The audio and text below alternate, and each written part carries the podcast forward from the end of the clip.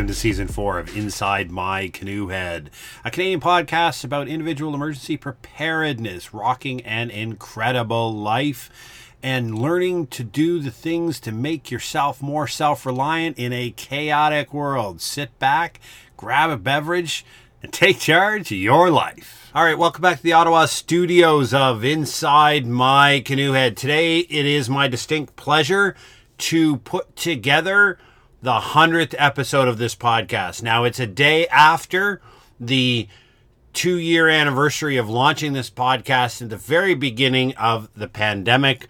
Yesterday, I did a live on Instagram.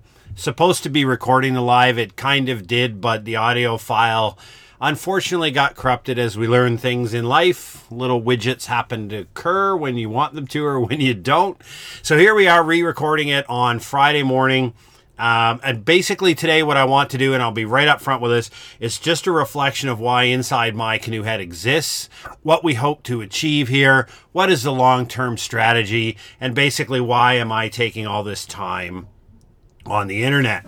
So the history of this channel is pretty simple. It's like I said, it started in, the, or this social media brand started as a podcast in April of 2020 in the midst of the beginnings of the pandemic. We all remember that time frame. Very confusing, very challenging, very stressful for a lot of people. We quickly were learning this was not going to be a weekend project called a pandemic, that we were significantly looking at something that had some pretty serious effects in the beginning on a lot of people and a lot of systems. And so why inside my canoe head? Well, I saw that very early on. It was pretty clear that the world freaking wasn't prepared for a significant disruption. And I mean the world, I mean government systems, institutions, individuals, families, businesses. I could go on. Almost every sector of our lives at some point was significantly turned upside down, pear shaped by the pandemic. And a lot of that could have been addressed in advance by adopting a preparedness lifestyle. And I'm looking at it wondering why. But you have to remember at the same time, I was about halfway through my PhD at the time, and I'm studying, and I'm just finishing up the final bits of it now. Uh, municipal emergency management communications in the preparedness sphere and what the government is trying to get people to do and how they do those communications, how they're transmitted and how they're received. So I'm studying this in finite detail. The pandemic lands on the world. And so I'm sitting here going, okay, there's a great deal of messaging that needs to get out there to the public that for some reason is not. So then before I, you know, decided that I'm going to jump on a white horse and ride in and save the day, let's have a look at what's out there. And it's probably hasn't changed much, and it really hasn't actually since 2020. It's a pocket talk. That's all it is.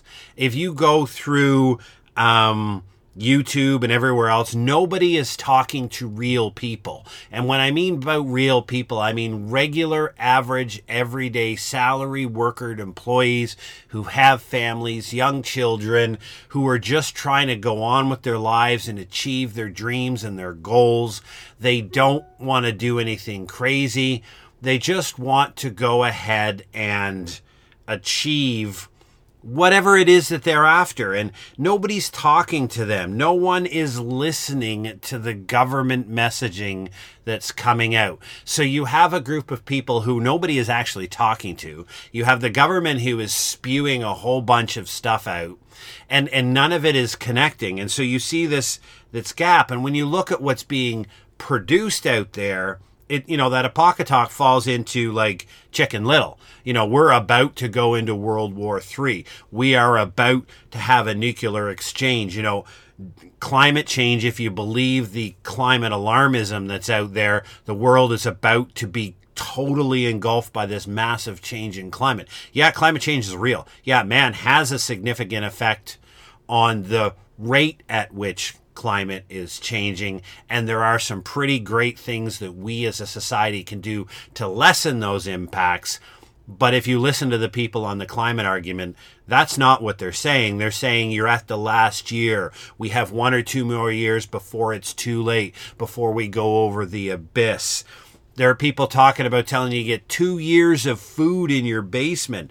Not a week, not two weeks, but they're talking two years of food People are throwing lists. Here are all the laundry list and downloadable PDFs of all the freaking things that you should buy that somehow magically are going to make you prepared and are going to fill your house full of joy and happiness because they exist. Nobody's talking about planning.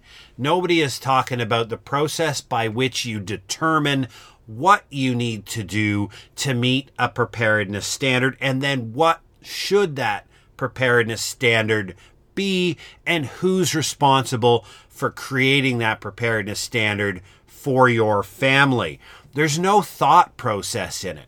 I can come up with 15 items that I think everybody should do, create a YouTube video, throw up this great PDF list, and think I'm assisting people. And all that you're doing is confusing the masses more because the messages are not only crazily out to lunch, but they're contradictory in nature. And basically, it's a dog's breakfast of information that's out there.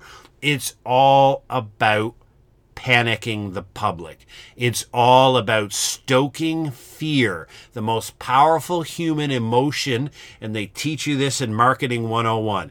Make people afraid of possible outcomes and then provide them a solution for it. If you are persuasive enough, then they will simply buy it ad nauseum because people are inherently fearful. That's all that's going on right now. It's simply a pocket talk. Somewhere in there are a handful of really incredible emergency managers who are trying to make a difference but they themselves are utterly lost in the middle of this mayhem. So, what is your government doing? At best, your government is impotent and dangerous at worst. No one is listening. The government has been issuing some form of the same message of be informed, make a plan, have a kit. They've been doing that for 20 odd years, yet Decades of studies have shown that there has been no discernible change in the level of preparedness in the population as a result of decades of messaging. So, what the government decides to do is we just need to say it louder. We need to rephrase it. We need to say it more often and in different ways. People aren't just listening, they've adopted the mentality of blaming the consumer for not listening to the government message. That's why we're in the situation we're in. Not that the public is not interested in your message, they don't find it useful or reliable, and they don't find you a trusted source of information. Maybe that's why nobody's paying attention, but the government's not issued or interested. But more importantly is the government is messaging the public. They're not communicating with them. Communication is two ways. It's engaged in a discourse and discussion about how many governments are traveling to a location to talk to the community.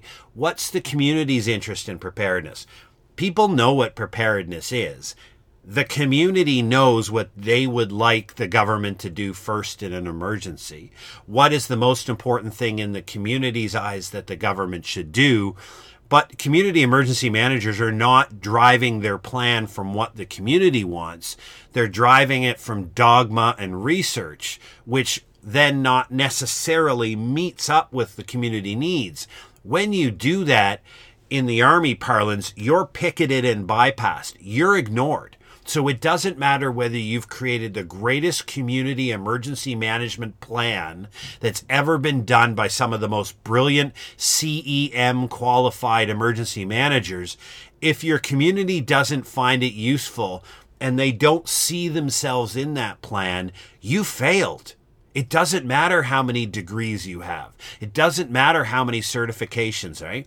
Have you been in this business two decades, right? So do you have one year of experience that's been repeated 20 times? Or do you have 20 years of experience, right? So if you're not engaging and communicating and building a trusted relationship with your community, you're just a gas of hot air. And I say that with the utmost respect because nobody's listening to you. So here we go again coming up on preparedness week the same stock messages with some cute little stuff thrown out by public safety canada here and and, and they're going to pat themselves in the back. They're going to distribute awards for great programs, and they're going to go off and think they did a great thing. Nobody is listening to the government right now. And through a lot of the education that I've been doing, you know, gathering the intelligence or gathering the resources, gathering the information that I used to write my dissertation for my PhD, I had to interview dozens of emergency managers and community groups to talk about how that relationship looks like, to talk about how they would like to be engaged by their emergency managers. So when I say this, it's it's real evidence from municipalities here in the province of Ontario that state the government is impotent and at best they're dangerous. And the reason they'd be dangerous is they're telling people to do a whole bunch of things, but not backing it up with anything useful. So buy yourself a kit. So now people have this strange sense of safety and security based off of a bag of junk that's sitting on their floor, that somehow that's going to make them more prepared and it sets a dangerous false sense of security in the population. So yeah, government messaging, if it's not right, can be dangerous and actually put citizenry at risk and cause harm. And right now, everybody is diligently working to make sure that that's a success. So looking at the environment like that, you, I ask myself, like, how could I make a difference? I don't profess to be an expert in everything there are people out there that say they're emergency management or disaster management experts, right? Okay, there's no such thing in the world. You become an expert in a very, very specific, tiny niche area. And you do that through basically reading everything anybody has ever written about this very small niche and then examining what the people in that space are executing and doing. And by knowing all of that, you become an expert.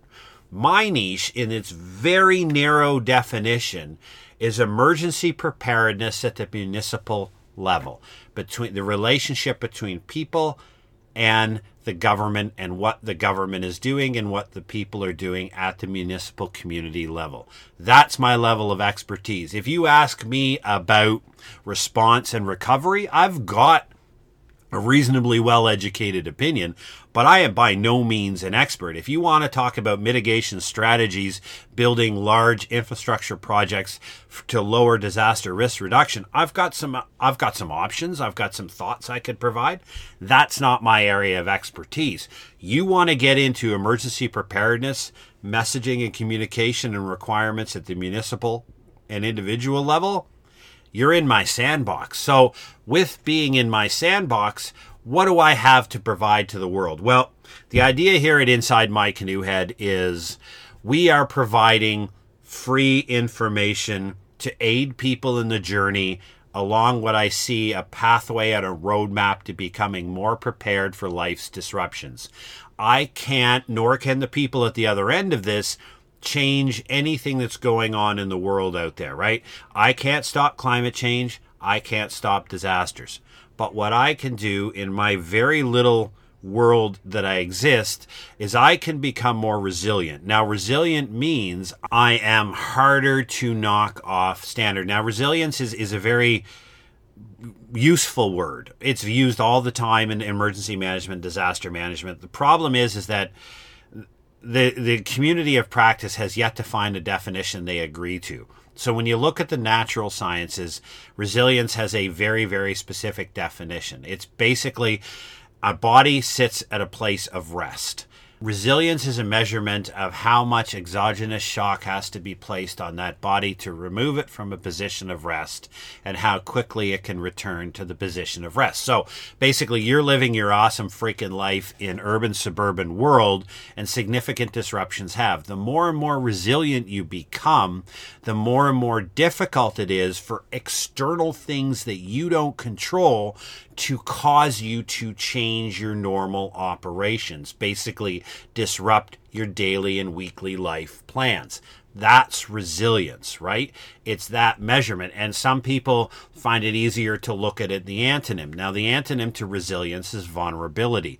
So if resilience is a bit too difficult concept to wrap your head around, think about your vulnerability. How vulnerable are you are to other people's influences? How are other people or external forces able to cause difficulty in your life. Like if you have a job with one line of income and your boss fires you tomorrow, do you have six months of savings and an immediate next job plan to where you go to, right? If you do, you're far more resilient than somebody who has very little savings and hasn't thought through the process of what do I do when I get fired right? That person is more vulnerable, you're less vulnerable. Switch the antonym around, you're more resilient, they're less resilient. That's where we try to help people along that journey of becoming more and more resilience. Now, it's all free, all the information is out there. The platforms that we use here at Inside My Canoe Head are all centered on our website, www.insidemycanoehead.ca is the website there, the link to the podcast, the YouTube channel, the Instagram, uh, to my Buy Me a Coffee for those of you who are looking for the paid promotional side of it. It's all there on the website. And what we do is all the information is free, right? Because this is a total, cut, you know, public service yeah, I'm trying to build a social media brand, sure, but the idea is we're providing this service because nobody is helping people normal people who want to live an awesome, incredible life. They want to rock a great life wrapped in a blanket of preparedness for all the things that may or may not go wrong. So, that's what we do here at Inside My Canoe Head. Provide the guidance, the 99 episodes that preceded this, and the hundreds that will follow this on Instagram, Twitter, and Buy Me a Coffee. I put out a daily preparedness tip Monday to Friday. Today I released preparedness tip number 20. I have 342 of them in line. All this information is free. We're just providing little snippets. In the month of June, we're going to start releasing short reels on Instagram. We're going to launch the TikTok channel. And so basically, this is just more and more ways for people to consume short, little, important, helpful problem solving pieces of preparedness information. Some people like podcasts like this, they like audio integration. Some people like YouTube. We started the YouTube, we're releasing a series right now on canoe preparedness planning. That's more for you to get a thought process of my background and how I came to preparedness type of thing. And I love canoe tripping, it's my passion. So, that's going to move over to a preparedness genre shortly in a period of time. So, depending on how you consume your information, Inside My Canoe Head is going to be there in some form to provide you a daily preparedness tip. Now, we have a very well defined 12 step preparedness plan to generate your personal individual emergency preparedness plan for your family. That is free of charge. It's on YouTube and it's on earlier elements of the podcast. We're refining it right now that's going to come out in an ebook because there are some people who like to consume their content in ebooks. So we're writing an ebook right now that's going to come out late in this year. We're putting together a version of call it a master class on preparedness, right? A professionally created and exacting specific step by step process that you can follow, not the apocatop crap that you see on YouTube, but an actual useful set of tools for somebody to go along. And remember, it's all based on the premise that the vast majority of preparedness is free. You if somebody's telling you you have to spend a bunch of money to become prepared, then walk away because you don't.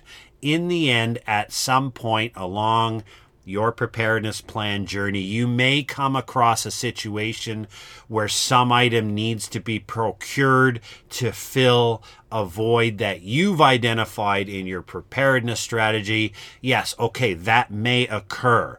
But you'll generate that list for a very, very specific requirement that you determined, and not some Yahoo on YouTube giving you a list of 15 things that you have to buy so those elements are coming out. So by the end of 2022, all of those products will be out there. They'll be either available for you to purchase for the more for the people who are looking for the more specific detailed.